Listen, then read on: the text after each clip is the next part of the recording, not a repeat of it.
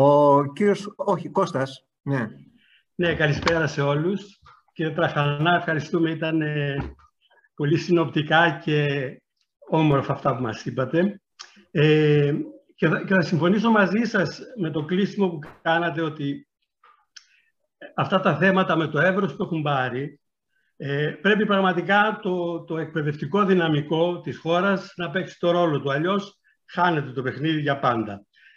Απλώς ένα σχόλιο που θα ήθελα να κάνω είναι ότι τα παραδείγματα που μας δώσατε, τα περισσότερα εξ αυτών ήταν στο χώρο αυτό που εγώ θα έλεγα παρακουλτούρας, παραεπιστήμης, παρακουλτούρας, που ναι. βέβαια όπως το λέτε είναι, είναι ε, φοβερό το ότι έχουν λάβει τέτοια, τέτοια έκταση, αλλά δεν πάει να είναι γεγονός ότι το θέμα του αναθωρισμού το θέσατε σε αυτό το χώρο κυρίως. Είναι, είναι νόμιμο που το βάλατε σε αυτό το χώρο γιατί είναι κα, κατεξοχή το βασίλειο του αναρθολογισμού.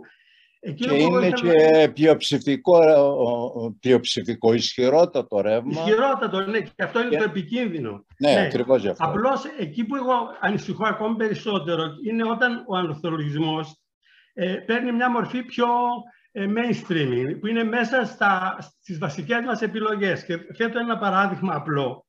Παραδείγματος χάρη η κρίση της χώρας μας, τη δεκαετία του 10, είναι ένα πολύ εύκολο παράδειγμα το πώς δεν θελήσαμε να αναγνωρίσουμε κατά κάποιο τρόπο την ευθύνη των πράξεών μας. Δηλαδή, εγώ έχω υιοθετήσει έναν απλό, ε, ε, πώς το λένε, ε, ορισμό του αναρθολογισμού, ότι είναι κάτι, όταν κάπου δεν αναγνωρίζουμε την ευθύνη αυτού που κάνουμε, αυτό είναι αναρθολογισμός.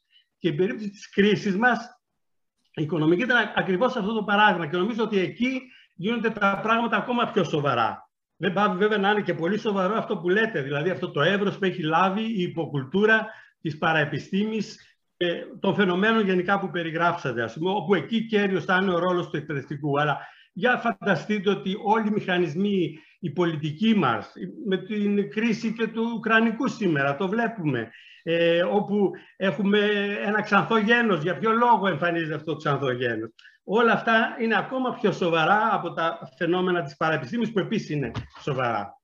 Ευχαριστώ. Συμφωνώ ότι, είναι, συμφωνώ ότι είναι σοβαρότερα αυτά που λέτε. Απλώς εγώ δεν αισθάνομαι ότι έχω μια επάρκεια να μιλήσω για αυτά τα θέματα, ενώ το θέμα της ψευδοεπιστήμης ε, το παρακολουθώ, αλλά ναι, δεν θα διαφωνήσω μαζί σας. Ε, ε, πράγματι, αυτά είναι πολύ σοβαρότερα. Ενδεχομένως όμως να υπάρχει και μια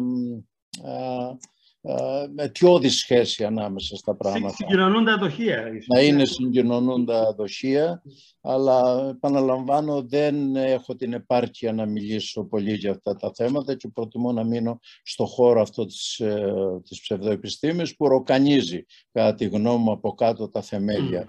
Διότι αν η ευφυστία των ανθρώπων είναι τέτοια, όταν δεν μπορούν πια οι άνθρωποι να διακρίνουν ακόμα και ένα ποσοστό 20% των φοιτητών μας, τι είναι έγκυρη πηγή. Το είδα λέει στο διαδίκτυο. Mm. Τι πέρα που το είδες στο διαδίκτυο.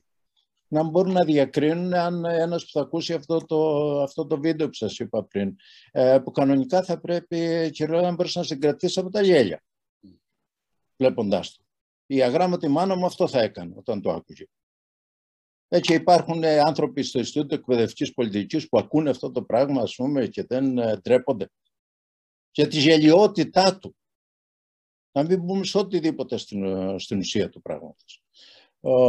οπότε είναι πράγματι ε, αλληλεπιδρούν αυτά τα επίπεδα, αλλά το επίπεδο που το θέτετε εσείς είναι σίγουρα το σοβαρότερο. Να μην αναζητούν ποτέ τις ευθύνες μας. Ευχαριστούμε πάρα πολύ.